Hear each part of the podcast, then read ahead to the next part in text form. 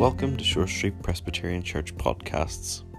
You are listening to the Moore Conference 2020, Arousing the Church to Awaken a Nation. Good evening, everybody. Good, to be with you. Uh, and nice to meet you guys that are here for the first time this weekend or whatever. Uh, folks, let me just begin by uh, telling you a wee story uh, about. Have you heard the story of the little kitten? Have you heard that story? Story of the little kitten. Have you? Story of the little kitten. Okay, well, the story of the little kitten, right? This didn't happen to me, even though it's about a pastor. It's not me, okay? But there, there was a pastor, and he was uh, playing with his family in the back garden. They were having a great time. Uh, and they had a little kitten, and the little kitten started to climb the tree in the middle of the garden. And uh, the little kitten went up the tree very happily, but right at the top of the tree, the kitten got its head stuck between two branches, and they had absolutely no idea how to get the kitten down. And it was a very difficult tree for anyone to climb, and it was too high to use a ladder. So, what they managed to do is they managed to, to lasso a rope uh, up to right the top of the tree. And then the very intelligent, because ministers, as you know, are, are very intelligent men, okay, or women sometimes, uh, and they managed to, to, to, tie that other end of the rope onto the minister's uh, four by four obviously a richer minister than me. Uh, and then he started to, to drive the car, and the tree just started to bend down, you know, and, and drag down. The wee kitten was getting closer to the ground. So the more the car moved, car moving, moving, tree bending, bending, car moving, moving, tree bending, bending. Kids ready to get the wee cat and all that sort of stuff, the wee kitten, and suddenly the rope snaps. okay, and the little kitten goes off into the distance. And, uh, and that's the end of the story. Uh, well, no, it's not actually, because the minister on his visits two weeks later uh, walked into a house uh, and he looked down at his right hand side, walking in through the door, and he said, That's a lovely kitten you have there, madam. And she says, Oh, thank you very much. He says, How long have you had that kitten? She says, Two weeks. Okay, and he says, And how did you come to have that kitten? And she said, Well, I was in the back garden sunbathing. and uh, the child came up to me and said, Can we please have a kitten? And I said, No. Can we please have a kitten? I said, No. Third time, just get on your knees and ask Jesus for one. and you'll never guess what happened. yeah. That's a true, that's a true story. Possibly. Okay, folks, I, I, I want to talk to you about, about this. Um, that uh, an archbishop called William Temple said, When I pray, coincidences happen. When I don't, they don't. Okay? When I pray, coincidences happen. When I don't, they don't. And, you know, as we look at our, our, next slide, just to give anyone who wasn't here uh, last night a little bit of a flavor of what we're thinking about, you know, our theme written behind these lovely people here is we're arousing the church to awaken the nation. And I'm suggesting that this actually might be a good verse to think about as we're thinking about that vision. Because what we're saying is that what is awake oh sorry what is awakening a nation it's about that every house in Donaghadee and the surrounding towns that across this nation would know that heaven is listening would know that heaven has forgiveness for them and heaven has healing and restoration for them. And, and god says that if the people of god do some things that he will deliver this awakening. That's what this verse says. If my people who are called by my name and we thought last night about that as our identity, that we are the people called by His name. And then what are we to do if we would humble ourselves and pray and seek His face and turn from our wicked ways? He will bring about this awakening. So there's an if. If we do that, He will bring about an awakening in Ireland, on this island. He'll do that.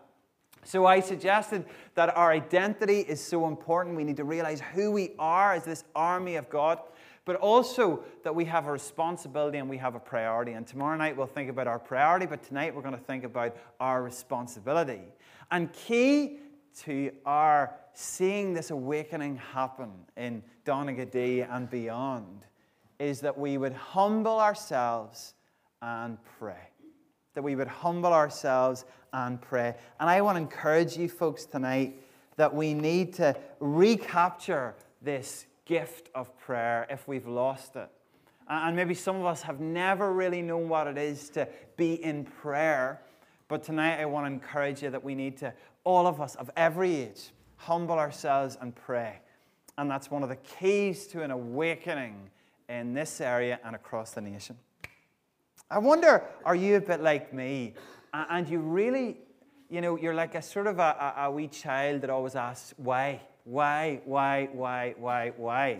Uh, put up your hand if you passed your driving test first time. Okay. Put up your hand if you passed your driving test the second time. Okay. Right? Okay. Put up your hand if you passed your driving test the third time. Okay. Same. Okay. Now, put up your hand if it took you more than three times to pass your driving test. Any, oh, here, how many, how many times? Four times? Three or four or five? You can read five, I think, there. Any, any advances on five? Any advances? Five the most? Five the most? I, I know a girl that had 130 driving lessons. 130? Um, I, I, passed on the third time. Do you know, I, I blame completely my driving instructor, right? Because she, I, she kept on telling me, look at that mirror, look at that mirror. And I said to her, what am I looking for? She said, just look at it. Just look at it, just look at that one, look at that. I didn't know what I was looking for. And folks, I suppose prayer's a bit had been a bit like that for me in a whole lot of my Christian life. I became a Christian at 13, now I'm 37. That's awful. Uh, but, you know, I've been a Christian a long time. For a long time, I didn't get prayer. Uh, I wonder, have you heard the story about a, a minister? And sometimes ministers get invited to people's house for lunch. It's a really good idea, isn't it, Alvin? Really, really good idea. Okay, uh, ministers get invited to people's house for lunch, and this minister was, was invited to this family's house for lunch. And the lunch was fine, it was absolutely fine.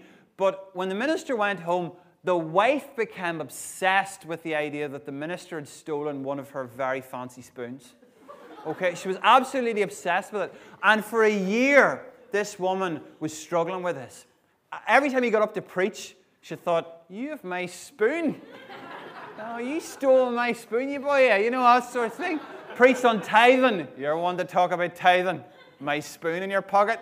Okay? It really got into her mind. A year later, she invited him back again for lunch.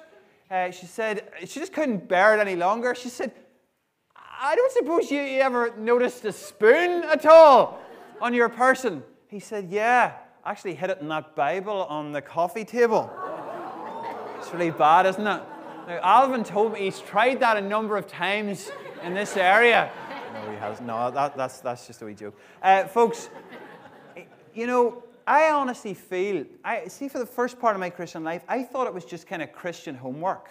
You know, I really did. You know, you have to read a bit of the Bible and say a wee prayer and all that sort of stuff, sort of Christian homework. And I suppose I uh, was sort of on a journey uh, in my early Christian life trying to figure out what is prayer actually about. And you know, uh, we had an alpha course in, in a church uh, that I was part of in Lisburn. We had, a, we had an alpha course in the church. Have we done alpha? Most of us, you know what it is anyway. And, you know, everybody, we were in the church and I asked them about prayer, and everybody thought prayer was great, you know, kind of thing. Uh, and we went through a really frustrating course where nobody seemed to have any doubts or any struggles or anything like that. Then we moved it outside the church and people started to become a bit more honest. Uh, and we moved it to a, a, southeastern regional college. And the same people that thought well, God always heals suddenly off church premises took off the masks and were a bit more honest. Okay, so we're in the hall tonight, so we can be honest. We struggle with prayer, don't we? We struggle with prayer, many of us. We really, really, really struggle. I mean, a, a commentator uh, that I really like, or a writer that I really like, he says that when we start to pray, these monkeys start to jump about in our brain. We think about a hundred things uh, rather than the, the one thing uh, of seeking God in prayer. But yet, we all think it's really important, don't we, on a level?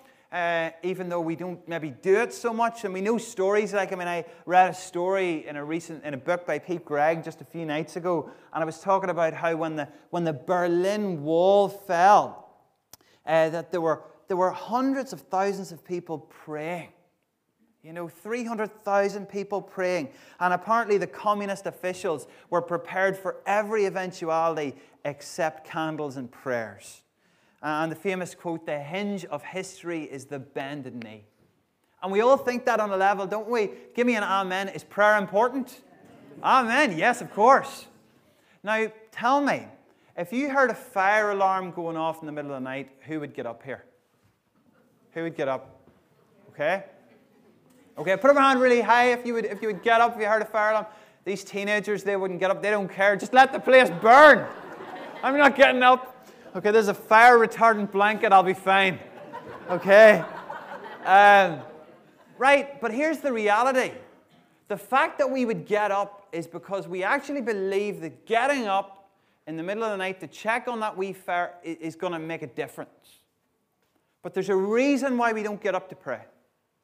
And it's because somewhere in us, we don't actually believe that it makes a difference. Is that, is that a fair bit of logic? If we really believe that prayer could change things, would we not do it so much more? If we really believe, I mean, we're, we're, I'm sure people here are praying about the Australian bushfires. You know, I'm sure we are. I mean, some of the scenes have been awful. But if you haven't prayed, well, let me tell you, you don't believe in prayer. That's just me being totally honest. You don't believe in prayer. Because who wouldn't pray if they thought that it would make a difference? We all would, wouldn't we? But on some level, we doubt it. We doubt that it really works. We doubt that it really makes a difference. Well, I want to show you, uh, if we move on to the next slide, please, guys. Move on to another one, please. Thank you. I want to show you two quotes and I want you to have a quick conversation around your table. That's why we're having 48 minutes tonight instead of 30. No, I'm joking. Okay, I want you to have a quick conversation. And these are two very, very strong quotes from two amazing writers and preachers and leaders, okay? Um, but I think some people here will think they're too strong. But I want you to, to read them and I want you to have a quick chat around your table on whether or not you really agree with this or not. Okay, let's, let's start with the first one because that's a quick one, right? Ready for a wee chat?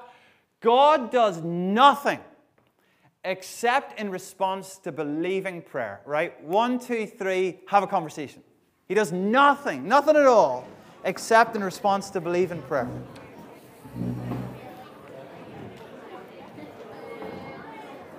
Okay, folks, let's, let's move on to the second quote, right? A bit of a longer one, but just stick with me. This is by a, an, an unbelievable writer on prayer. Just listen up to this week quote. God shapes the world by prayer. The more prayer there is in the world, the better the world will be. The mightier the forces of sorry, mightier forces against evil. The prayers of God's saints are the capital stock of heaven by which God carries on his great work upon the earth. God conditions the very life and prosperity of his cause on prayer. Okay? Have a wee think about that. I know it's a bit more wordy and I know I've done a typo, but have a wee look at that quote and tell me, do you agree with that? God shapes the world, okay, uh, shapes the conditions of the world on prayer. Have a wee look at that and have a think. Okay, now let's nail our colors to the mast, okay? Uh, let's, let's stand up if we agree with the quotes, right? Okay, right? Okay, let's do the first one first. God does nothing, nothing, nothing, nothing, except in response to believing prayer. Stand up if you agree with that quote. Go for it. Come on, Methodists. Okay? Those the Methodist churches here tonight. Right, okay, whoa, all right. Only women believe There's one man believes it. Right? Nobody else believes that quote? All right? People it? No? Nah. Yes, well, we'll see. Okay.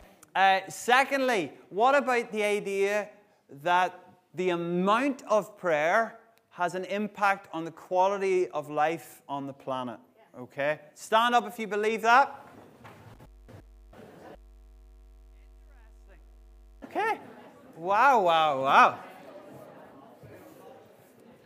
So, uh, the majority of you believe that the prayers of uh, that prayer is the capital stock of heaven by which God but you wouldn't go as far to saying that you believe that it's all he does. Is that what you're saying? All right. Okay, please sit down. Great. And stand up if you haven't got a clue of either. That's why I'm standing. It's great. Okay. Right, okay, okay, okay. Now, if these quotes are true, and uh, some people in the room think they are true, and actually, uh, to be upfront, uh, I believe they're true, okay? Um, if they're true, and it's a big if for people, let's move to the next slide. I want you to think about this. If this are true, and it is a big if, think about the repercussions in practice. Okay? Think about the repercussions in practice. Think about um, your uh, Australian fire. Okay? Think about sick relatives. Think about people you know that aren't Christians. And think about the idea that if you don't pray, God will not move. Because that's what those people who stood up and said that that's all God does just in response to believe in prayer, that means that you actually are so, so, so significant in this awakening, in this healing, in this salvation, that actually it's so important that we pray. And that if we don't pray, we're actually hampering. In fact, both quotes would suggest that if we don't pray, we are hampering the very purposes of God. Who believes that if we don't pray, we're hampering the purposes of God? Put up your hand if you believe that. Okay, right. Many people believe that. Okay. Now, just think about that for a second. Just put uh, my prayers could be the difference between something and something for someone. So, so let's, let's say uh, fire and rain for Australia. Yeah? Heaven and hell for George. That's the sort of thing I'm talking about. Death and life for Suzanne. That's what your prayers could actually dictate. Do you agree with the kind of logic of that statement? Right? Now, uh, it's okay reading convincing quotes from E.M. Bounds and from, uh, who's that other person? Well done. Just checking you're listening there. John Wesley, yep. Uh, John Wesley. It's okay reading convincing quotes, but where is this in the Bible? And is it in the Bible? Is a, is a really, really, really good question. Let's move on to the next slide.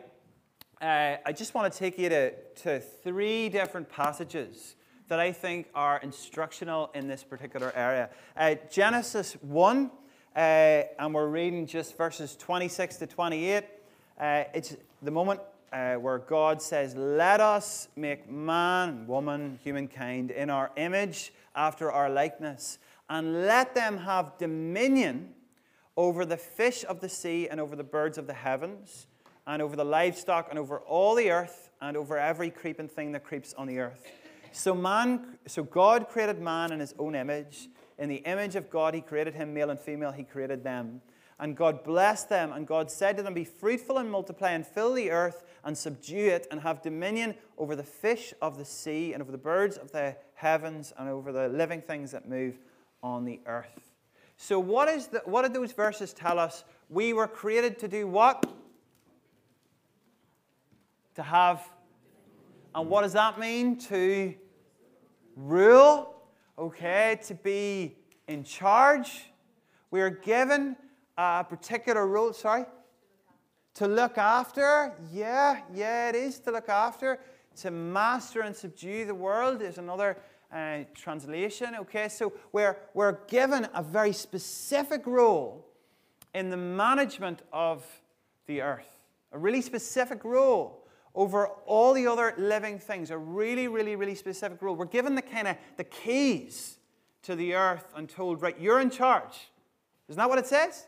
Everyone agree? There's no other real reading of it, is there? Um, now let's look at Psalm 8. Okay, Psalm 8. Sorry, I cut my thumb. Very serious turnip cutting uh, uh, thing happened, and now I'm struggling to flick accurately. Okay, it's a big problem.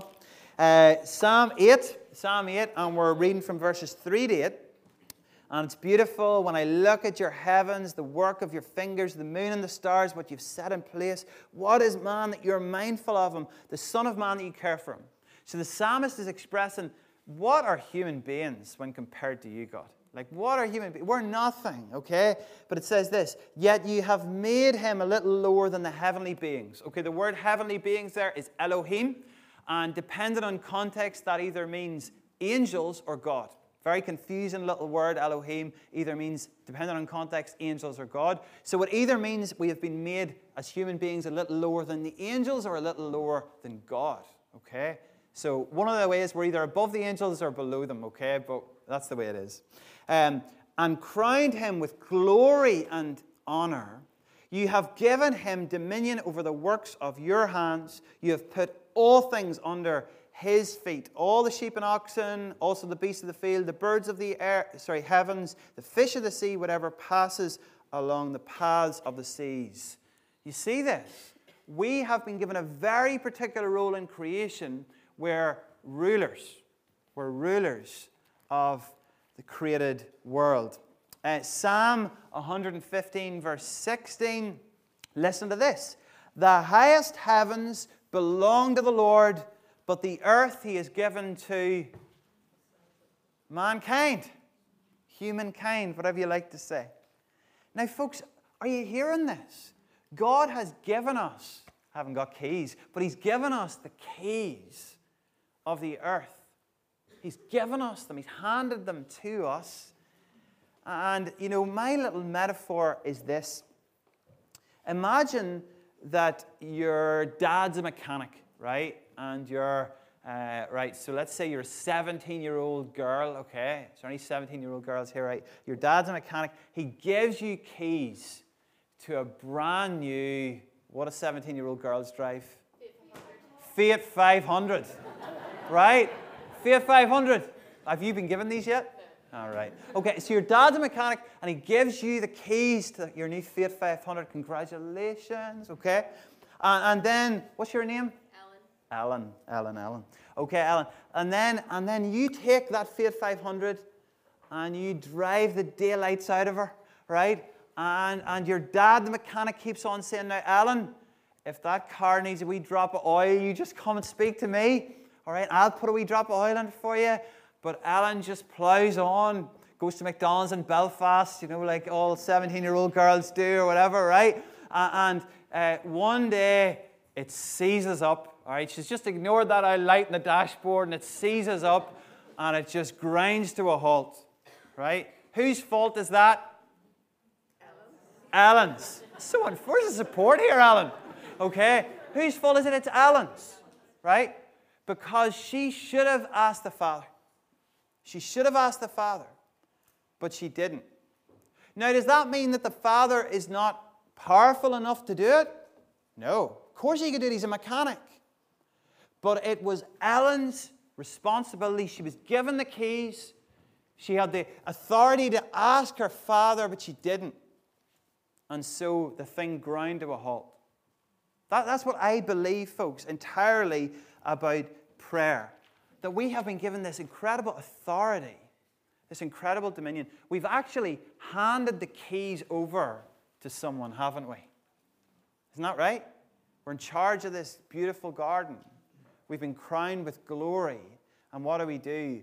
We give it to the first snake that comes along and tricks us into, into giving them away. That's what happens. So, I mean, it's essential, folks, this doctrine of stewardship right at the beginning of the Bible where he, where he gives us this over. Um, he, he said, I am giving this to mankind to do good or ill with as they will, right? And God never revokes his promises. So he doesn't sweep in and do it. You know, how does he win it back? How does he win it back? Through human agents, right? First of all, he uses prophets and priests. And then, most gloriously, what does he do? He comes in humanity, in the person of Jesus. And what does that human have to do to win back those keys? Perfect life, perfect death. And he wins back those keys. God in flesh wins back those keys and what does he say? He says, All authority in heaven and earth has been given to me. And what does he do? He says, Helen, I've sorted that wee Fiat out for you. Take her for a spin again. That, that's what this is, in my wee simple view, all about.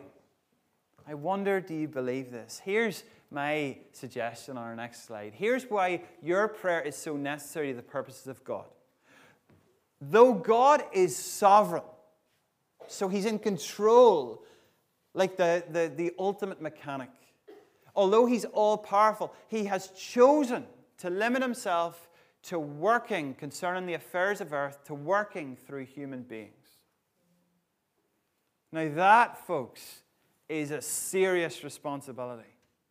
Because he says, if my people, human beings, would humble themselves and pray, and then there's a bit about tomorrow night, seeking his face, turning from their wicked ways. If we would humble ourselves and pray, he would heal our land. He would heal our land. Now, folks, I always say this, and I want to say it tonight, is this life is full of mystery, it's full of miracles, it's full of misery. Isn't that right? You know, I mean, I remember a summer uh, down in County Monaghan, two friends, one really sick with cancer, another had a horrible accident where he fell off a roof and landed on his head, had serious brain damage. We prayed and prayed and prayed. Like people who had never prayed before, we prayed. Uh, we met in a castle. That sounds grander than it actually is, but we met in this castle place in Armagh and we prayed and prayed and prayed. Guess what? One miraculously healed, one not miraculously healed.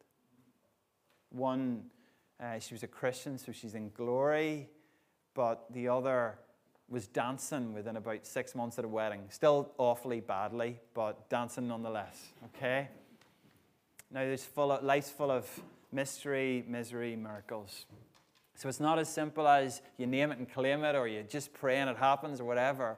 But when God's will is there to heal, He wants us to pray His will into being because He uses human beings. He just does, I believe, use human beings. He's sovereign, He's all powerful, but He, in His wisdom, has chosen to limit Himself concerning the affairs of earth to working through human beings. That's what I deeply and truly believe.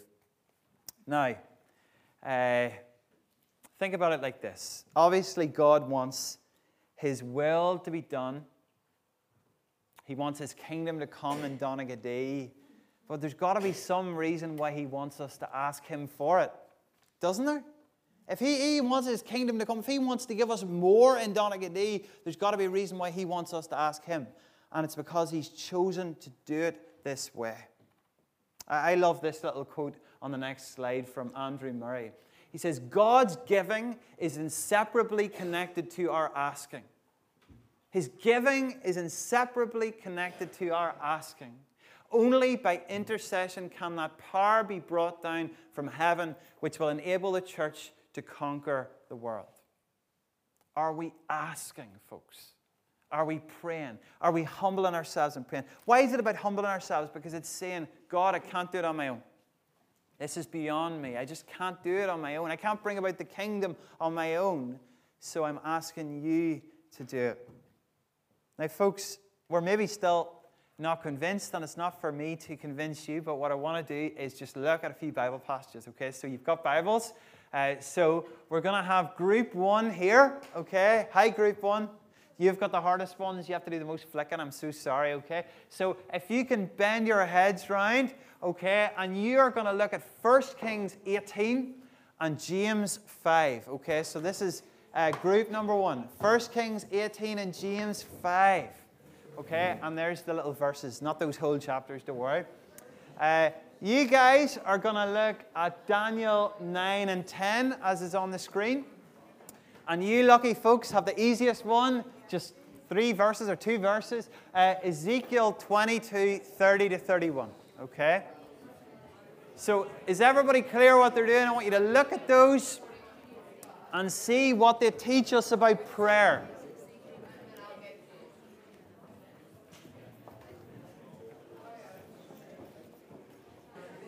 How are we doing, folks? Are we all right? Are we all? Are we ready to go? Are we, have we got really good deep answers? Lovely. Okay let's start with the hardest working team, uh, Group One. Uh, what about what about these verses? What, what are we what are we learning here? What, what what's happening? Uh, Elijah presenting himself before what's his name? Ahab. Ahab. Okay. and uh, it hasn't rained for three and a half years. Yep. And he's to go and present himself to Ahab. God says, I'm going to make it rain. And then what does he do? He goes and what does he do? Does he stand with his hands in the air? What does he do? Yeah, how does he do it? Okay, head between his knees, isn't that right? And he, he prays, and then it after a few sort of goes at this, it rains, okay? And then then James, for anyone who hasn't read it, then James 5, is it? James 5, yep. Uh, so well, interprets that for us. And how does James 5 sort of give us further insight into that passage? What's James 5 encouraging us to do? What? What's, what's it encouraging the church to do? Yep. Pray earnestly. Okay, pray earnestly. And what way does it support that idea that we need to pray earnestly? It says that the, the prayers of a righteous person are powerful and effective. And what evidence does it use?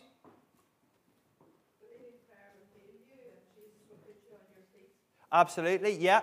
And then it uses this story from 1 Kings, but how does it use it?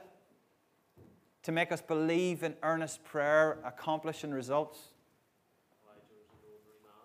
Absolutely. The, the, the, passage, for anyone who is not reading this, it says, Therefore, confess your sins to each other, pray for each other so you might be healed. The prayer of a righteous person is powerful and effective. Here's the evidence Elijah was just a human being, even as we are. He prayed earnestly that it would not rain, and it did not rain. Again, he prayed, and the heavens gave rain, and the earth produced its crops. So, his evidence for praying earnestly is Elijah, just an ordinary person, he prayed, and the will of God was released. See that? That's the evidence, okay? Now let's move on to group two, who were in Daniel uh, 9 and 10. I just love these passages, okay? So, what's happening? Who's the main character? Really hard question. Jesus. No, Daniel. Well done. Okay, Daniel. And Daniel, what's happening? Anyone? Okay. He, he prays and fasts. Why does he pray and fast? Do you know? Right. Okay. Yeah. Very good. There's a robot over there. Okay. Uh, so he prays and fasts. Okay. Right. And then what happens?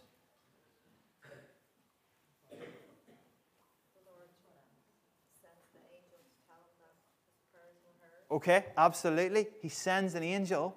Okay, and what do we learn about prayer in this little exchange?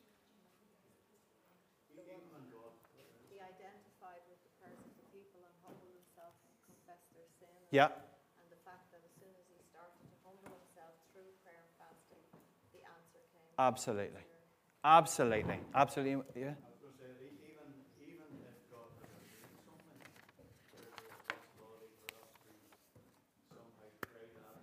Absolutely. Folks, you know, this is a real uh, personal one for me because Daniel reads that it's time uh, for the people of God to be released. He reads this, doesn't he, in, in, in, the, in the Word of God. And he sees that. Down in County Monaghan, we kept on having people prophesy there was going to be revival in the border counties, you know, for years. And uh, we just waited and it didn't happen. And we went, what a load of rubbish. Okay? But you know what we should have done if we were reading Daniel? We should have heard that and we should have went right on our knees. We need to bring this in, okay? Because the will of God was there and Daniel was ready to go and pray it in. That's what we see there. Right? Here's one of my favorites Ezekiel 22. What's happening here, folks? What are we, what are we reading here? Yeah? Are you having a wee chat? Well, that's okay. You're allowed a wee chat. You're allowed to stand up and sit down at any moment. Uh, here, okay. Yeah. So, what's happening in Ezekiel 22? Right? So, what does God want? He wants an intercessor. Why does he want an intercessor? Save Jerusalem. Absolutely. And what happens? Can't find him. What happens to Jerusalem? The wrath of God. Yeah, absolutely. Now, think about that, folks. Think about this really logically. Go back to the, the statement we didn't agree from, what's his name? John Wesley. Right? I was going to say John Piper. John Wesley. Okay? Right? Now, think about this. God does nothing except an answer to believe in prayer. Okay? Now, think about this for a second. Ezekiel 22, God's will to save a city. God looks for somebody to stand in the gap, an intercessor. Can't find one. City's destroyed. Now, can, can a lack of prayer stop the purposes of God? Yes. In my view, it can. Yes. Now, folks, we're nearly, we're nearly at the end here. We're nearly at the end. Um, I love this next quote if we flash it up here. Um, Jack Hayford. Prayer is essentially a partnership of the redeemed child of God working hand in hand with God towards the realization of his redemptive purposes on earth. God, you know what, you know what it says in Matthew? He doesn't want even a single one of his little children to be lost. Not one person in Donaghadee does he want lost. That's his will. And he's looking for people to stand in the gap so that his will can be done. Now, folks, one final scripture before we just start to move into prayer and worship. Uh, I really love this scripture from Revelation. Okay, Revelation. We're Revelation uh, 8. Revelation 8. And we're just going to read the little first part of it, Revelation 8. And think about Revelation as this, folks. This is the moment, right? Think about this, right? You think if we say all the way God is waiting for human agents, yeah? So he's waiting for human agents. So he's looking priests, he's looking prophets, he's looking judges, he's looking this perfect God man who, who represents perfect humanity and wins back the keys from the enemy. Then he works through human agents again, doesn't he? Fills human agents with his spirit. And in the last days, he pours out his spirit on all people. And they're the PhD people from last night, preaching, healing, and delivering. He's still relying on the people, okay? But surely revelation is the moment where God goes, Right, I'm going to sort this out myself. Isn't that right?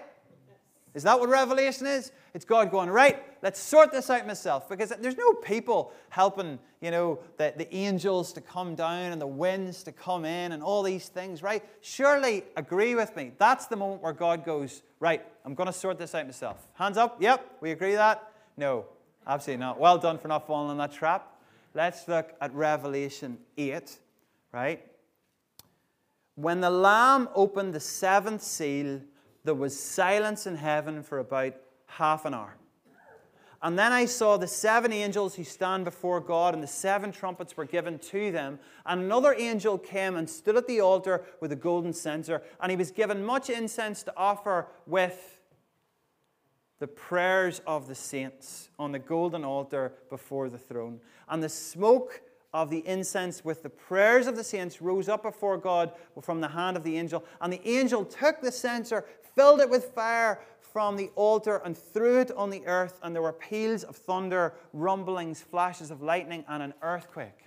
Folks, even when God makes his ultimate move to make everything right in our whole universe, uh, he's going to make you know, Christ all in all, and he's going to be seated on the throne, and there's going to be no more tears, and no more death, and no more suffering, and no more pain, and no more injustice, and none of that stuff. And even there, part of the recipe is he goes to a bowl which is filled with the prayers of the saints.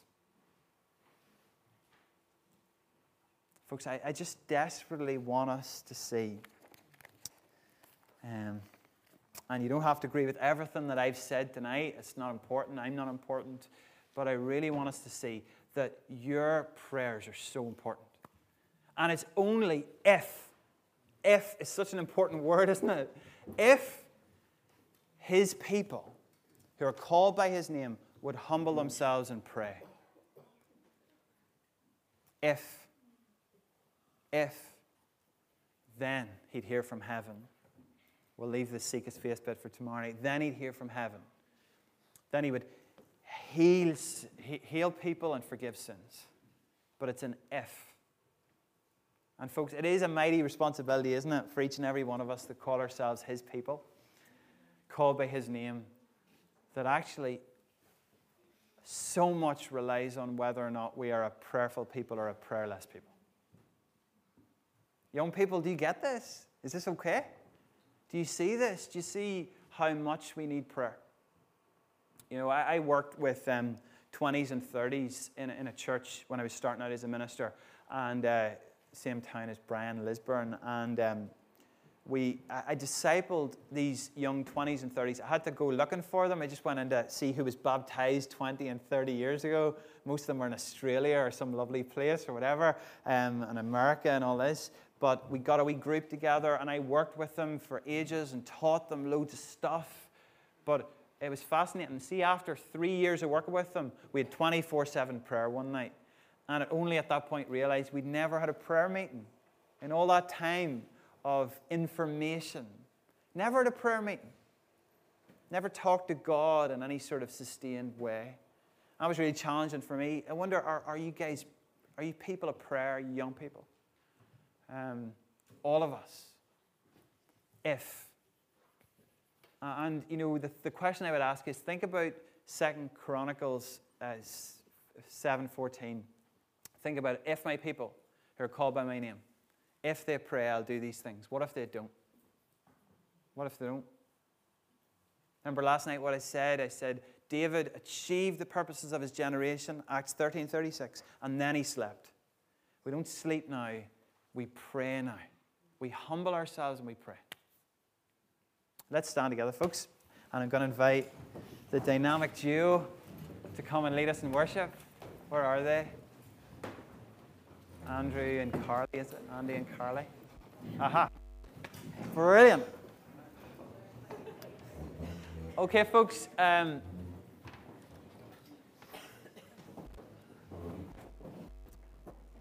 I'd love, I'd just to sing, uh, if Andrew and Carly are, can do this, I'd love us just to sing uh, uh, a bridge a few times. I just think it's, it's so helpful for what we've been talking about tonight. Um, just want to sing the bridge a few times and the chorus, and then we're going to just pray. Um, so we're singing a song called Hosanna, but the words are Heal my heart and make it clean. Open up my eyes to the things unseen. Show me how to love like you have loved me. And then this is great. Next slide, please. Break my heart for what breaks yours. That's what we need if we're going to pray in the will of the Father and allow His will just to be spread across this earth. We need our hearts to be broken for what breaks His heart. We need, we need to see, see pain in people's lives just like we see the, the way we see the, the fire alarm in the middle of the night. We need to say, well, we've got to act here, we've got to pray here, we've got to rise and be the people called by His name. Everything I am for your kingdom come as I walk from earth into eternity. Thanks for listening to our podcast. You can find more on your favourite podcast platform or visit our website at www.shorestreet.org.